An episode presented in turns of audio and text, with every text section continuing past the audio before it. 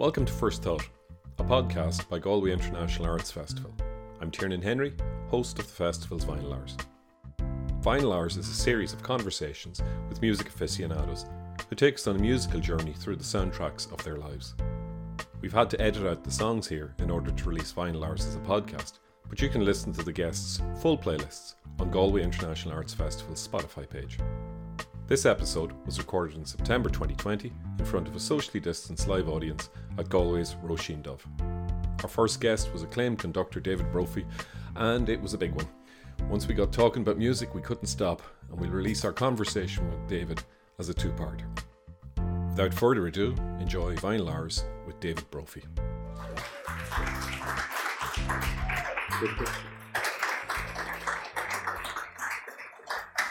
So, just but before an introduction, just to tell us a little bit about what we do. Uh, Vinyl Hours is an excuse to listen to music and to talk about it.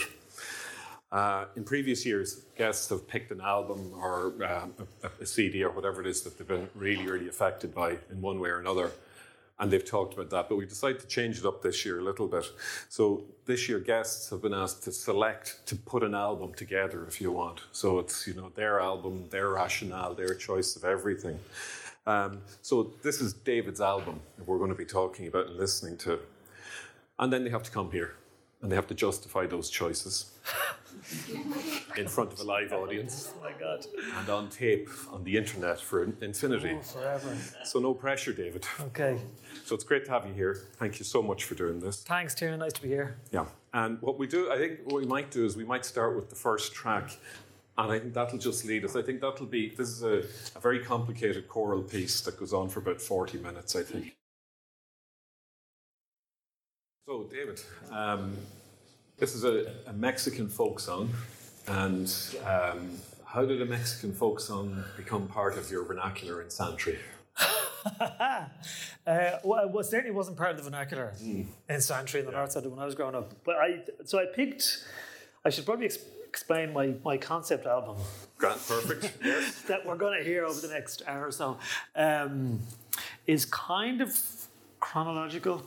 So this piece of music reminds me when I was about 11 and I was forced to join a choir. I wasn't interested in music. There was no music in my house at home. Um, and uh, there was my parents really I wouldn't say they weren't musical, but you know, in some households, you always got music on, you can hear music in the background or somebody play CDs, but there was nothing like that in my house. So we were at Mass one Sunday and I was 11, and there was an announcement off the altar where the Greenfield Singers were looking for new members. And my mother happened to say, I think that fella lives down the road from us who runs the choir, the music director, Kevin Scully. You should join the choir. And I had no more interest in joining the choir because I was completely interested in football. I just wanted to play football all day. That's what I did. Um, so I kind of felt forced into the choir. I was I was kicked into the choir. People are kicked out of choirs. I was kicked into a choir, and uh, and then joined the choir. And I kind of the first rehearsal was like they sang plain chant, Gregorian chant, and things in German. I go, God, this is enough for me, you know. Um, so, but one of the songs we sang in the first rehearsal was this song, Cielito Lindo. And this caught my ear. And I kind of went, this is kind of nice, happy, sunny music. Yeah. And this was a song from the Sierra Morena, Cielito Lindo came for the dancing. I remember all the English words. That was obviously not in English. We didn't have a mar- mariachi band like that on the on the north side of Dublin. And um, so every time I hear that song, I think of the uh, kind of incongruity of me being in Santry in the in the in the very when the early to mid 1980s.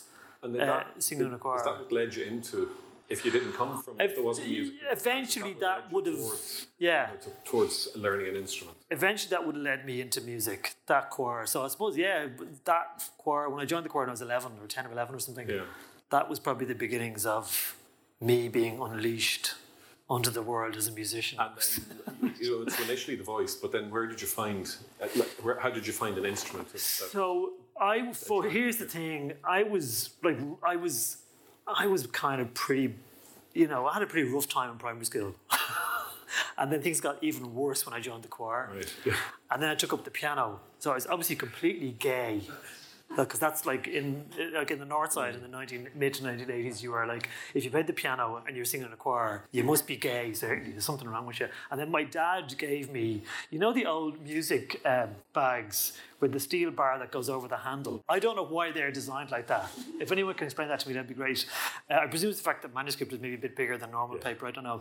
And uh, so my father insisted on giving me his sister's bag when she was learning music 40 years before that. So here I am, like I'm prime, like bait the shite out of material because I'm, I'm going up to my lesson up in Ballymun Road. I went to a local piano teacher, Daniel Walsh, and I'm, I'm holding my, my auntie's, Colette Brophy's music bag and I'm going to piano and I'm like this, you know, like I was definitely gay, you know, so I was really flagged the hell out of, you know, so, um, and so I went for piano lessons and I wanted to, um, I wanted to go to the accompanist for the choir mm-hmm. for piano lessons because loads of fellas in the choir were going to for piano lessons. And My mother said no. She was she there was no music in the house, but she had wisdom about her.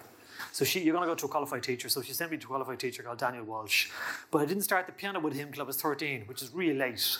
And I wouldn't have been accepted to the College of Music at the time. Yeah. So I was a late comer to the piano and to music in general. Uh, and how did you find it? when you when you started? I loved it. And completely loved it and escaped into it yeah. and practice. It was like I don't know. I kind of look back on it. It was kind of like it was my safe place in a, in a, in a world that I felt was mad at the time. Yeah. Like there was, I got the crap bait out of me in school a lot. like, so like, and I thought that was everyone did. There was two, two, two types of people in the world.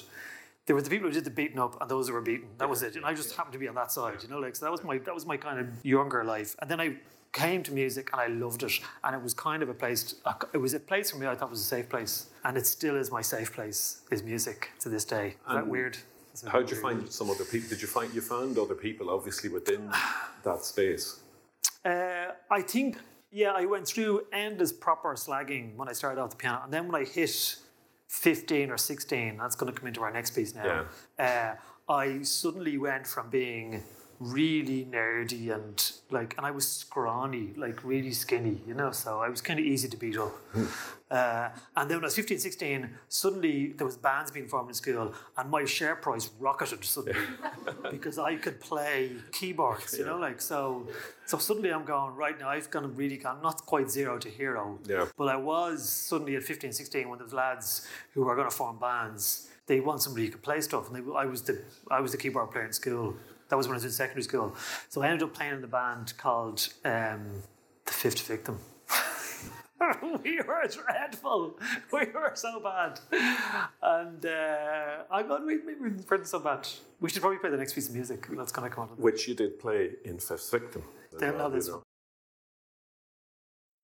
So the Waterboys. So the Waterboys and Fisherman's, Fisherman's Blues. In particular, so Fisherman's Blues. We played that in the Fifth Victim and um, we used to do things like um, I'm not even sure this goes on now. We used to do Battle of the Bands, like in school, and we would. Um, I remember clearly playing. We used to play in two pubs in town in Dublin, the Earl Grattan, mm-hmm. which was on Capel Street, kind of close to Liffey, and then we used to play on. We used to play in the old White Horse Inn, which I think is on Burke from the yeah. old Irish press offices, and um, and they in the there was an upstairs lounge. You couldn't call it lounge, like it was like it was like the land the time forgot. like we went to, it, you know, and we were all, you know, we'd go on a like on a Saturday night in, and we were probably like sixteen. Yeah. Everybody utterly illegal, mm.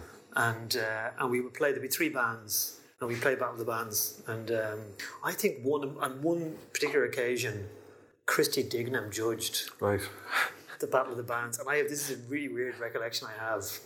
Um, it was like uh, upstairs was like a dive in the White Horse Inn.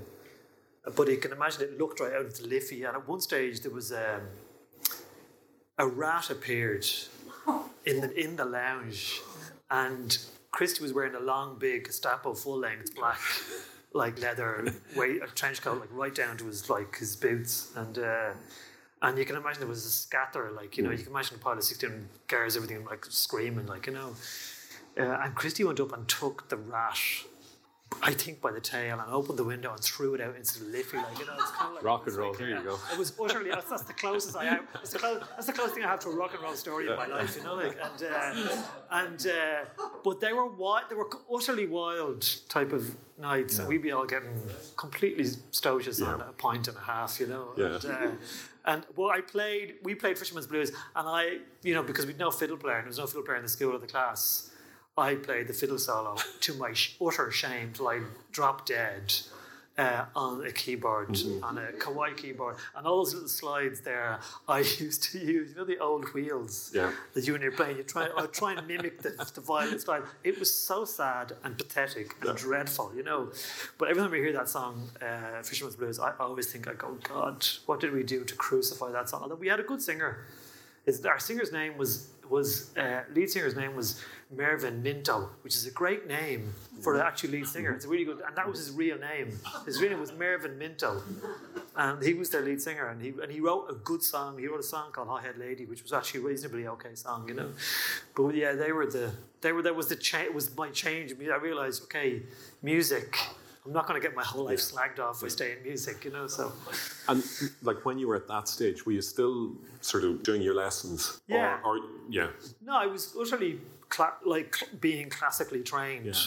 whatever the hell that is. But I mean, I learned afterwards that like the majority of people in bands, the best, most successful bands in the past 50, 60, 70 years, have all been to some extent classically trained at some Yeah. stage. You know, they all have had proper lessons and they Yeah. got technique and that, they got chops, you know. So I was, you know, I was doing my, you know, Bach two part inventions and then playing Fisherman's Blues and keyboard Mm-hmm. Yeah. in, in the Air Grattan or the, the So like at sort of 16, 17, did you have an idea at that stage that music maybe would be, or we did you have any idea what you wanted? to do? No, Tiernan I really didn't at all. I mean, I was I was so late to it. Like when I was doing my leaving cert, I was on about grade four or five piano because I started when I was thirteen. Right. So no, I loved it. So I was no, there's no way I was I going to do a career in music. Not a hope in hell. I was going to go on to NCAD, National College of Art Yeah. Design. I was going to do design, probably furniture design. Mm-hmm. And I started preparing my portfolio. And I actually studied with, strangely, there was a, a portfolio preparation course in Ballymun Comprehensive up the road Right. from me. And it was taken by, of all people, Patricia McKenna, ex Green MEP. Okay, And she took that. It was amazing. I met her and she taught me the portfolio preparation course in Ballymun Comprehensive before she really got into politics. And um, so I was I was doing this, and then my I had a fantastic art teacher in school, Nicholas Moran, and uh, I was probably about like March, a few months for the leaving cert. And he was, I was getting, he was, and he was looking at what I was doing, and I was okay, not fantastic though. And he says to me, like, well, Dave, we were chatting, and he said, what do you do when you go home? What's the first thing you do when you go home from school? I said, the first thing I do is I go into the piano and practice. And he immediately said to me, don't do art. Ah. he was so wise, that Yeah. man was.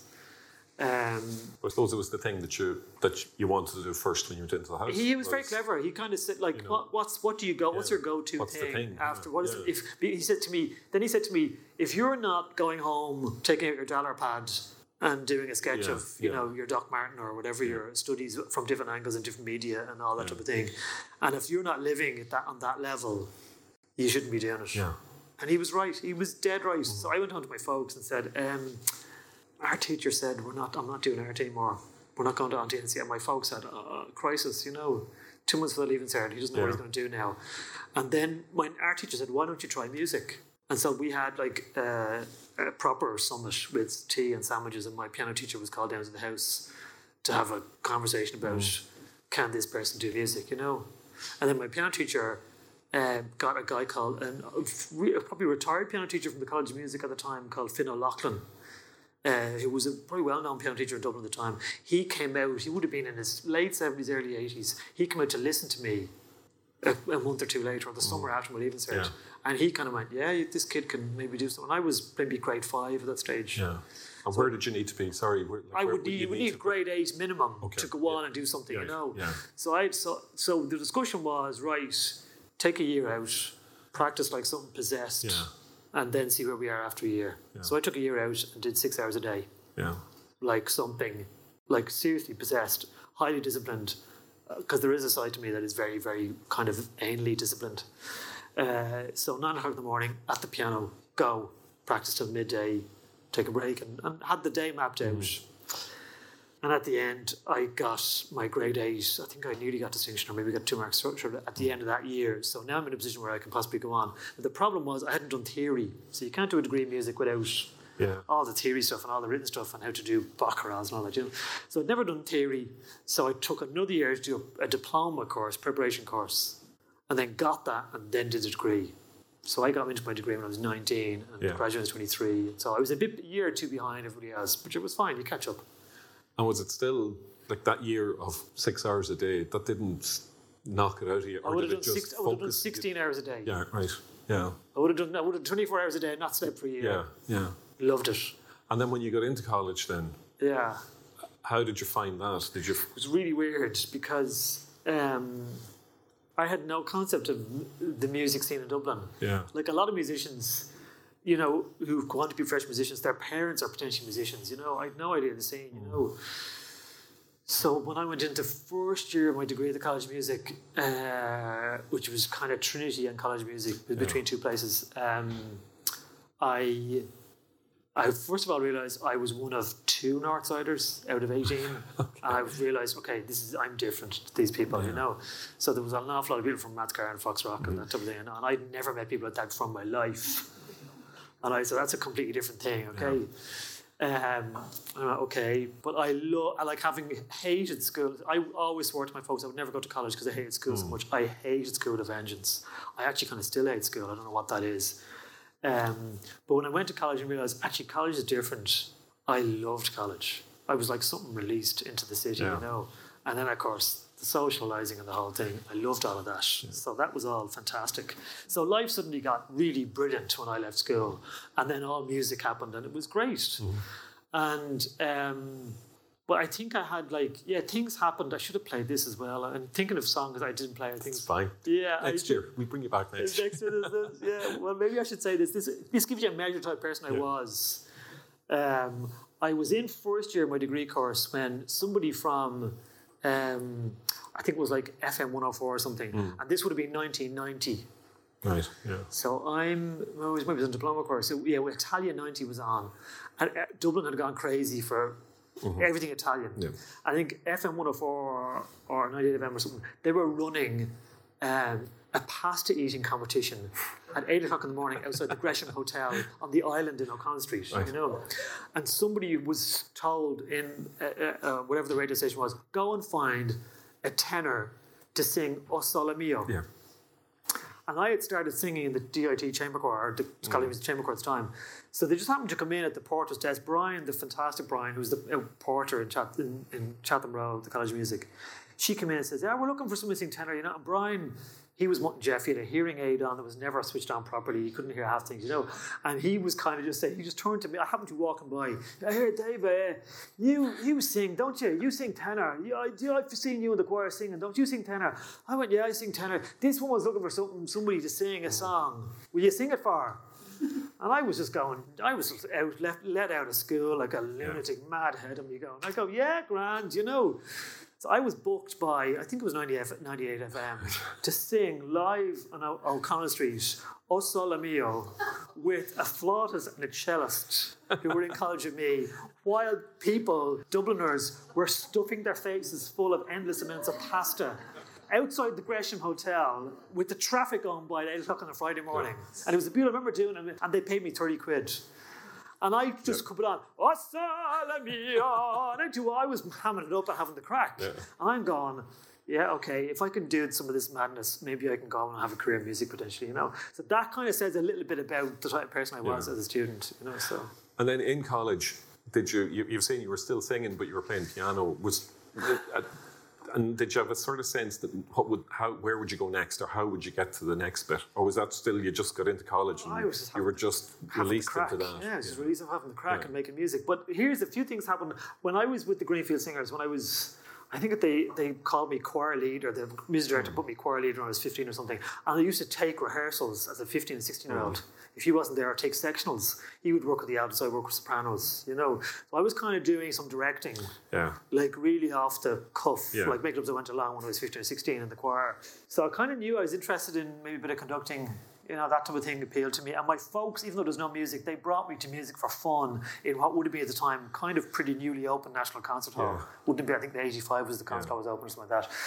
So so that would have been like the RT concert artist with Gareth Hudson, and we had never been to and they brought us to that on a Sunday at three o'clock, you know. So I kind of went, oh, this looks interesting. This sounds good, you know. Like so, I kind of had a sense of what was going on. Yeah. And also at that stage, the concert hall, like this is probably in the late 1980s, maybe 1988, 87, 88. We, the, our choir, the Greenfield Singers, got a gig in the concert hall, got a spot to sing three songs at a kind of a show or something at the concert hall. And I ended up being the pianist, having no right to be there, Yeah. frankly. but I managed to learn the few tunes to play. So I played in the concert hall when I was playing the piano after two or three years, something, you know, like, and, and it was sure it was dreadful. Um, so I, but I had a flavour for what the word that word could be, I suppose, you know. Um, and then in college, though, uh, that was one thing. Another thing that happened in college that I was kind of asked to step in and conduct things and do bits and bobs. And my dad always said to me when I was younger, when I was like, there would have been arguments, like there was in every house. Like, have you done your practice? Have you you haven't done your practice today? Did you practice yesterday? If you don't practice, we're stopping the piano lessons, and I'm going to practice. You know. And then my dad would kind of say he knew a, my dad worked in the ESB, and he had a fella in work who worked as an electrician, but in the evening played pianos in bars and mm-hmm. like background music, you know. And my dad says if you learn to play the piano, you'll never be short of money. And that kind of stuck in me. I don't know why that stuck in me, you know. And actually, so through college, my when I went to first year, I started working.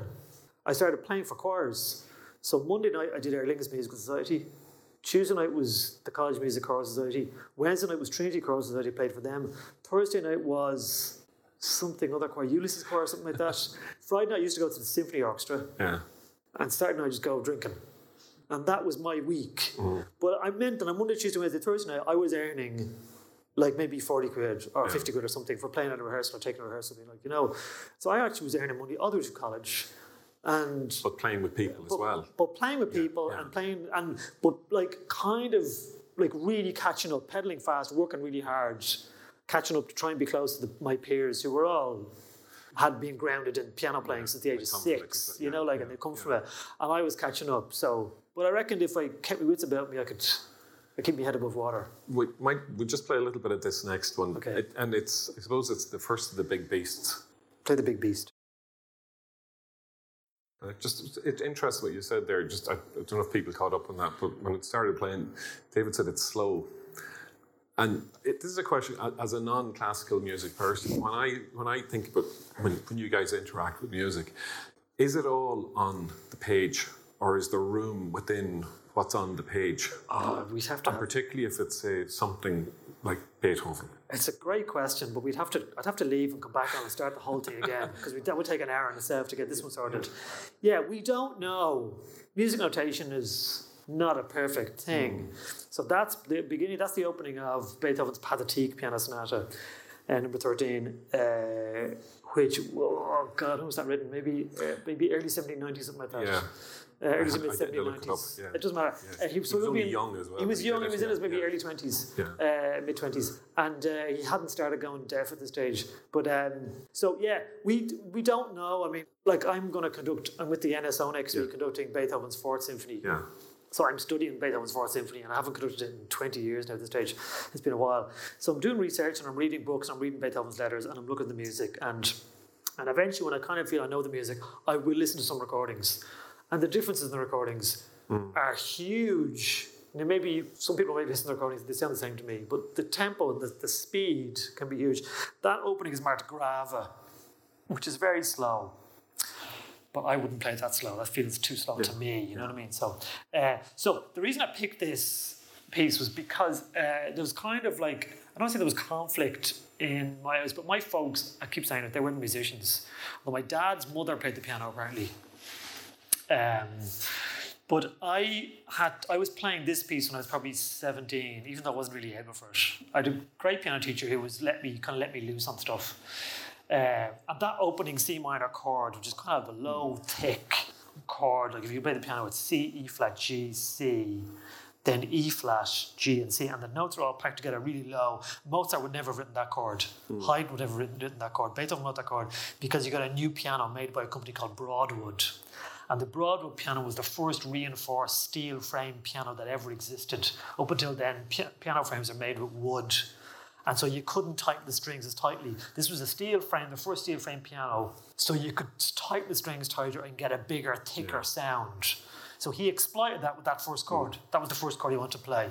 And I kind of go, yeah, I like it. Like But it this- sounds like you're sinking into it all. you're sinking into it. It's like you know, it's like the it was the bass guitarist of the Sex Pistols was the first guitarist to play four note chords in the bass guitar. Right. I think was that right. Somebody knows that somewhere. Paul, you might know that. Uh, that yeah, I think the bass guitarist the Sex Pistols was the first guy. You know, bass guitarists play one line. He was only going to play four notes together on chords of the bass guitar. So that's a bit like what Beethoven did. Except uh, maybe 150 years earlier or something like that, I don't know. Um, so I was obsessed with this piece. But so the, in our house, we kind of grew up in a small house, but the, at, the, at the back at the back room, there was a back room in the front room. And my dad would watch the television in the front room. In the back room, there was sliding doors, and the piano was there. And I would play the pathetique. Soft. Dee da da. Loud. Ta-da! And I just, uh, on a different planet in the music space, just nowhere near Santry or anywhere else, you know. And my dad would be trying to watch the news. my dad would say, Dave, he'd be shouting from the next room, stop using the loud pedal. Stop using the loud. There's no loud pedal. I'm, I'm at the piano going, there's no loud pedal on the piano. There's no loud piano pedal on the piano. There is the, the one that's on the right. He would say, Stop using it, it makes it louder. He was trying to watch the news, you know. Um, this went on all the time. It was a constant thing, you know. So, I'd, so the nine o'clock would come, so I'd have to stop and use the soft pedal, and I'd be, I'd be in a huff then. So I'd go in, I'd sit down in front of the news like this, like go, want to play the piano, you know, like bloody news, and you know, and he was like really, My dad was reading the television, you know. So and then so there was a soft pedal on it, which brought in the and the piano I had. There's different types of soft pedal. but There's a soft pedal where you can bring a line of felt between the hammer and the string that makes it soft. A lot of soft pedals just move the hammers close to the string, you know. So that made when you played the first chord of the Pathetique, that one there, you would go, but you'd get. That's the sound you'd get, and you kind of go, "This is crap. Can't do this. Isn't that what he wrote? You know." Yeah. So this conflict happened all the time, you know, like, and so now I think uh, I think now my folks are kind of slightly. We're sorry about that. a little bit like you know that stuff we could have done without the news. like Yeah. you know, a little Yeah. bit. We could have would have been all right. Piano's Uh, still there. the piano is now that same piano is in my uh, my uh, my dad's sister's house, my aunt's house, my auntie Margaret, who lives in Drumcondra. She bought the piano uh, when her husband died. She wanted to do something, and she bought the piano off us. I mean, she probably given the piano off from us. Well, I, I, at that stage I'd moved out, and then I gave her lessons. Well, I gave my aunt piano lessons probably when I was in my thirties or something, you know. And uh, so, but that every time I think, every time I hear that chord, I expect my father to shout at me. So wherever I am in the world and I hear that, you know, I hear that chord, I go, oh, the news. Keep it down. Don't Don't, use the, pedal. don't use the loud pedal. There's no loud pedal in the piano. So that's that piece. Which takes us then to your next piece, which is another of the beasts. Yeah.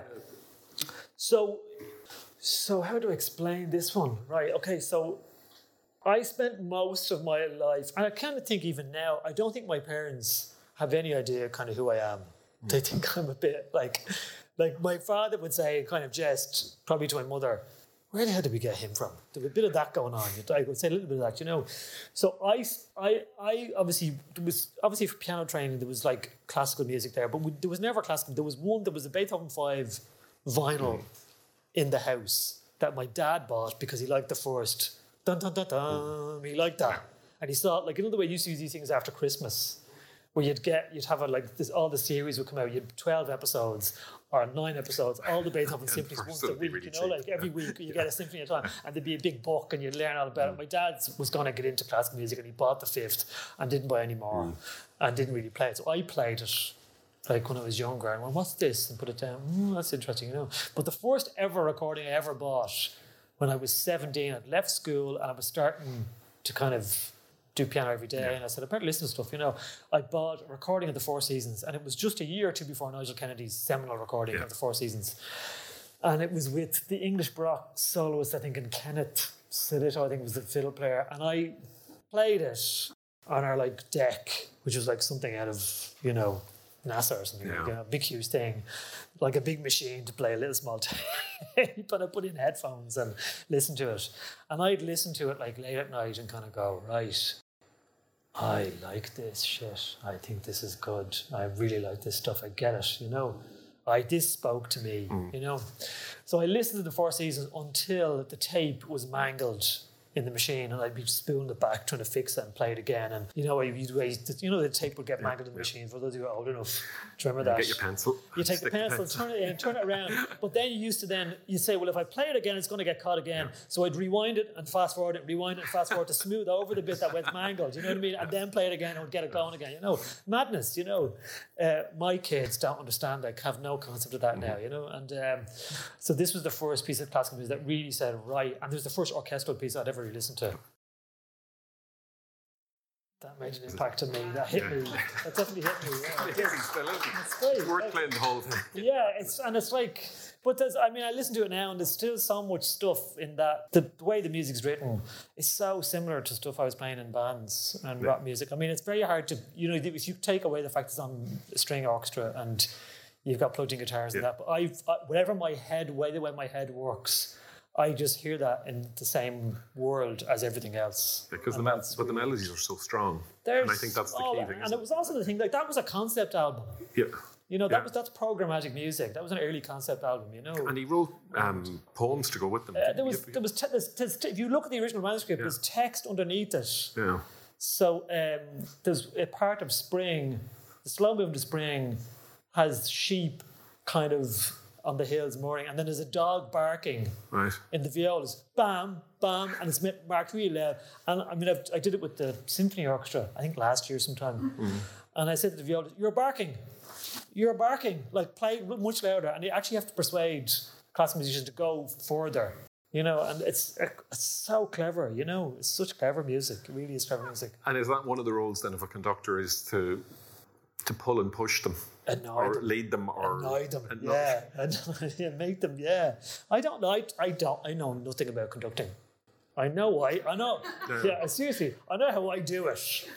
Yeah. But the actual thing, like what is conducting, who really knows what that is? It's, it's such an enigmatic thing, and it's like I'll, you know, it's one of those lifelong learning things, you mm. know. And I kind of go with like John Eliot Gardiner, famous English conductor, said that if you if you're a conductor, like if you're if you're very very young and you're very very old, you're okay because the band will they'll, they'll mind you. You know, yeah. If you're anywhere in between, you're completely lost. You're on your own. So I'm right in the middle of that now.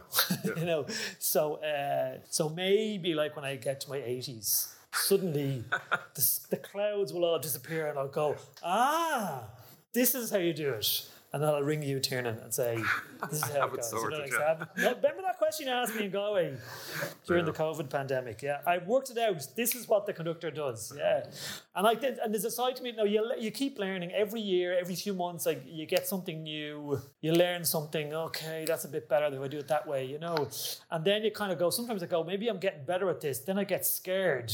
And I go, no, I don't want to know how it works. The whole idea is that it's enigmatic and I'm chasing it forever, you know. So it's always that kind of balance between knowing. And then I spend, I'm at the age now where I'm trying to unlearn all the things I've learned because I'm now trying to become a child again. Do you, do you still watch true. other conductors though? Yeah, and I'm probably one of the few conductors who does that. I think a lot of conductors, I don't know, if somebody asked me last week, how are other conductors faring in COVID 19? Hmm. yeah. I said, well, no one, the last person has a conductor, because conductors never hang out together ever. like they run a mile. Like if the conductor walked in here, I'm pre programmed to run out that door straight away and jump into the river, like, you know. Uh, so I'm not like, so that, and that's a weird thing. Conductors are always kind of, I've never had a problem with any conductors, but I know when you approach a conductor and talk to another conductor, most of the time I get tension. Go, mm-hmm. "Why- I'm kind of, why are you tense? I'm just here. Yeah. You're gonna, I'm not going to take your job. Don't worry. Yeah. so, so there's a tension thing. So it's kind of hard. It's hard for and also conducting teaching. I teach conducting now. Is really difficult. It's it's like the, the manuals don't exist really, you know, and it's such a. And if you can't define it, how do you, you know, if you can't. It's like teaching composition. You know Yeah. what I mean? It's very hard to teach composition. It's, Yeah. very, it's very hard to write, teach people how to write songs. It's very Yeah. hard to teach people to conduct as well. You know, but there are some obviously guiding principles. You know, I know the principles change for me now. It has to be fun. I'm at that point. I wasn't there 10 years ago. Yeah. I was kind of, well, we got to play it properly. Now I'm kind of going, let's make the odd mistake, but trying to find something that's more human, you know? And it's like, I think conductors, they kind of reflect what stage in their lives they're at potentially, you know what I mean? So young conductors are kind of intense and they want to get things right and they're driven about trying to mm. get things out. And that, that was me. And then you realize, God, I'm not making a nice sound from the band. I'm stressing them out. So how do I make the band make a, the orchestra? I call it a band.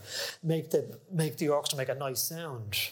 Well, if I do, the string players might go, and that's not a nice sound, you know. So maybe I should just relax this a bit more and free it up a little bit more. If you free it up, then the players go, well, "Where's the beat?"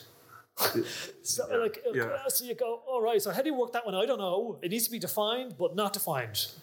And But, then obviously you it's know, a trust as well because Oh, it's a trust trust. between you and the players. then. Trust, fear, so much fear. Everyone's afraid of making a mistake. No, yeah, you're playing in, uh, among all your peers. Yeah. So if somebody makes a mistake, you kind of go, oh, you made a mistake. There's that going on. Like little small things, you wouldn't hear them in the audience necessarily, you know. And then if I make a mistake, then the, I'm lucky because the band generally covers it up. Yeah. Because I'm not, if I, no one hears my mistake, yeah, sometimes you will. And then there are times when you get like when you work with orchestras that are maybe tricky customers in the orchestra, I would purposely start making mistakes. Oh, you know, it does get eventually quite kind of Machiavellian after a while, like you know, where there's the dark arts about it, you know. Uh, and I've been in front of orchestras where they're just not doing it. So I start like if I'm beating four, and there's a bass pizzicato, I'll put the downbeat a bit early, on purpose. And and then I'll go, it's not, so you'll hear one, two, three, four, one. I'll do it earlier than it should be. Yeah. And some of the bass will play with me, and some will play where it should The, be. the, on the count. you know, yeah. and I'll Yeah. go and have a go, and then that'll make them really cheesed off. They'll be gone, jeez, and then, but then I sometimes I do that to try and build a better way of working. Yeah. So I have sometimes you, you get in front of an orchestra. It's like a it's like speed dating when an orchestra you don't know. Now, obviously, I know the concert orchestra and symphony orchestra here well, so we've gone beyond that. We kind of hopefully have a mature relationship now. Uh, but when you go to an orchestra for the first time and they make their mind up about what you're like before you even pick up the sticks, some of them do, you know, and they go yes or no, and they say decide they're not going to play for you, or they decide you're going to play for you, you know. So you got to work. Sometimes when things are not going great, I'll do, I'll kind of destruct the whole way we're doing things. I'll make it worse, and then I'll start rebuilding again. And they, some of the players that obviously kills the band, but then you try and build it back up again, hopefully before the concert. It's weird. It's conducting is the weirdest thing. And what kind of timeline would this be on? You know, like if Three you days. right, just like eight, ten hours a day for three days. Say the most they do is six hours a day. Yeah. We do two three hour sessions. Uh, now this week with the symphony orchestra, we've got eleven to three on Tuesday, Wednesday, Thursday, and then we have a two hour session on the Friday for cameras, and then we do we go Yeah. stream live at seven o'clock on. Friday night. So that's kind of short, longish, shortish, you know, in the middle of it. But uh, I was in Argentina last year, uh, about sixteen months ago, working in Teatro Colón in Buenos Aires, and um, there for six weeks. Fantastic time. But also, because it's opera, I was doing Andre Previn's opera from A Streetcar Named Desire, great opera, which I conducted in Dublin 15 years ago. And um, uh, so I've got, with the orchestra, I've got probably two weeks with them before the opening night because it's so complex. So then you can form relationships. I learn all the names. Yeah. So I know that the principal bassoon player in Argentina is Ezekiel. I know, I know his name. And uh, there's a few others I remember. I'd probably get them all, but I know them all, and I say their name, and we become kind of friends. One of the flute players in Argentina, he asked me over for dinner. I was only there three days, you know, and so you, sometimes you get orchestras and it's great, but then you work with other. I worked with Pittsburgh Symphony Orchestra. They were hell. They were hell, and I kind of told them. I really like. Yeah, this is maybe I shouldn't say this. Don't, don't worry, it's not being recorded. Don't worry, it's not being recorded. It's not going to end up online, you know. Uh, Pittsburgh, Pittsburgh were difficult, yeah. And they, but they kind of, there was a problem with that band at the time, and they took it out on me. Yeah. And I was there with with other mus- Irish musicians. Some traditional musicians were there who got roundly abused by the orchestra, Yeah. like really badly, not good. So uh, they were tricky. I did things in that rehearsal that I'll never do again. Uh, like putting the stick down and not conducting anymore. I'm just standing there.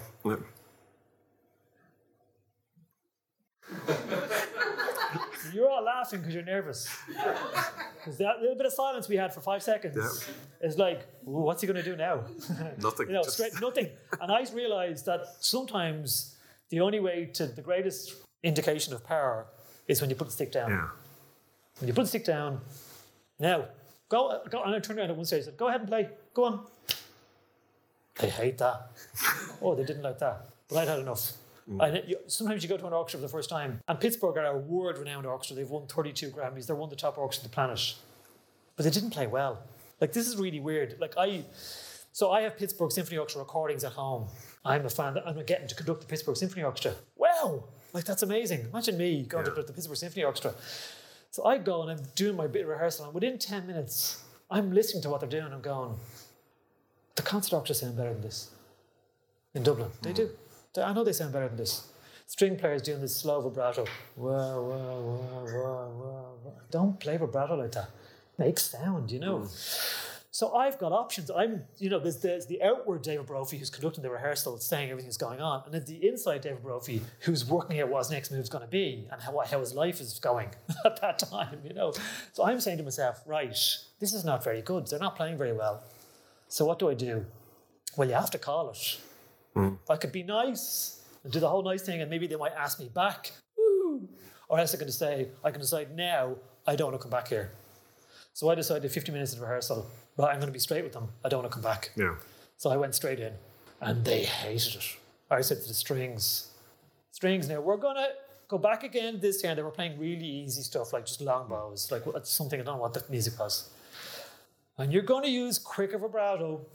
It's going to be not as wide as you're playing. It's going to be narrower, and we're all going to do it. And then at the very tip of the bow, you're going to work the tip of the bow so you make a good connection. I was trying to make them make a good sound because they were kind of making a farty sound. It wasn't a great sound, you know. And um, well, there was people turning around, and somebody said, "I can hear."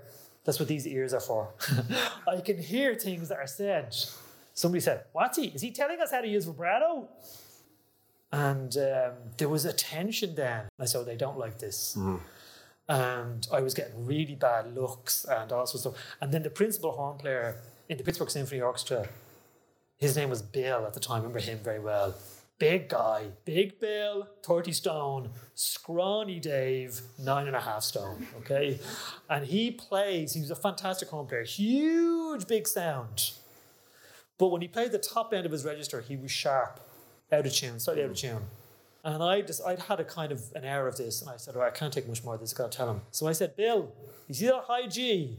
That's sharp against the piano down here. Can you bring it?" And as I was talking, I could see the two oboe players in front of me looking at each other, going, "He's telling your man to play in tune." Apparently, no one does that. Yeah. So they had a kind of swagger about themselves where they kind of obviously there's a, there's a power play between the conductor and the orchestra always. They want to control stuff, um, but they want it to be good. But they want to control it, but they can't control it because there's too many of them. Somebody has to make a decision. I'm the one who makes the decision. Um, so Bill brought it down, but there was a kind of there was an atmosphere in Pittsburgh. And at the break, at the coffee break in the the session, I was walking along a corridor in the Heinz Hall. And the principal clarinet player, who was in his early 60s, I think he had a couple of years left, he came up to me and he walked up to me in the corridor and he kind of went, he, he kind of he looked around him and he said to me, A lot of us like you. And he walked off.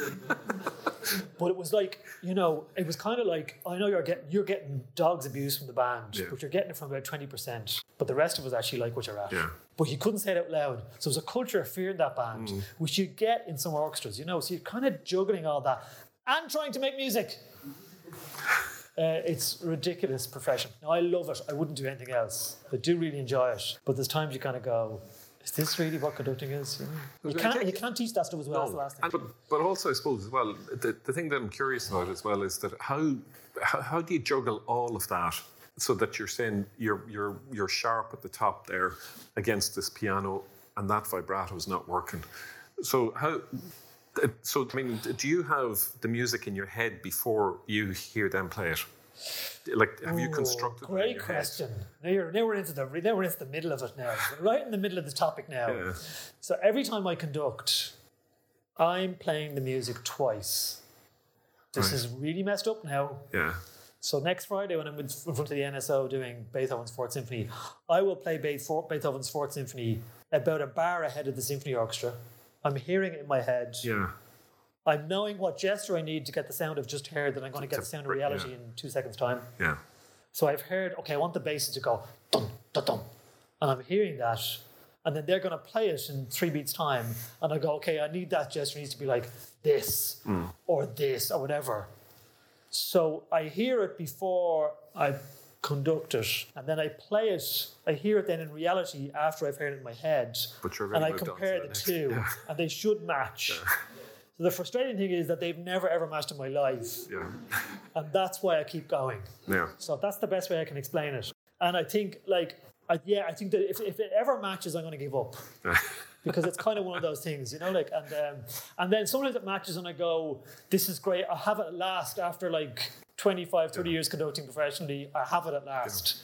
And it's gone. And then it it'll be goes. gone. It just goes again, you know. yeah, and I yeah. kind of think it's like I don't know what I like. I've never. I love horse racing, and I, I but I I've listened to interviews with jockeys, and you talk about you listen to like let's say Mick Kinane, uh, he he'd be on a horse and you kind of feel the horse under him on a particular day.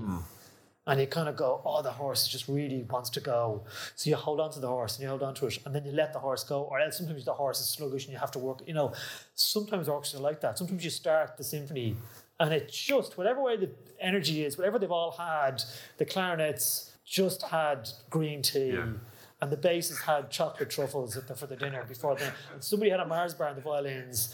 And all the planets aligned. And they've got a collective energy that is, I obviously take a certain amount of credit for as well, hopefully some stage. But they were got a collective energy. They produce something that I kind of go, this is amazing. And I'd say to myself, bro, right, don't get in the way. Yeah. They've got something Yeah. there that's better than me. Yeah. And then it's times going to go, oh, Jesus, what's that? Oh, that's not together. Oh, they're a bit sleepy. Yeah. Or they're not in the zone. Where are they? What are you guys doing over here? And you kind of go, you've got to start working hard, you know? Um, so, and it's, you never know. It's, Yeah. it's I love it. It's bonkers. Thank you for listening to Final Hours with David Brophy. Part 1 here on Galway International Arts Festival's First Thought podcast. See you right here on First Thoughts for Part 2.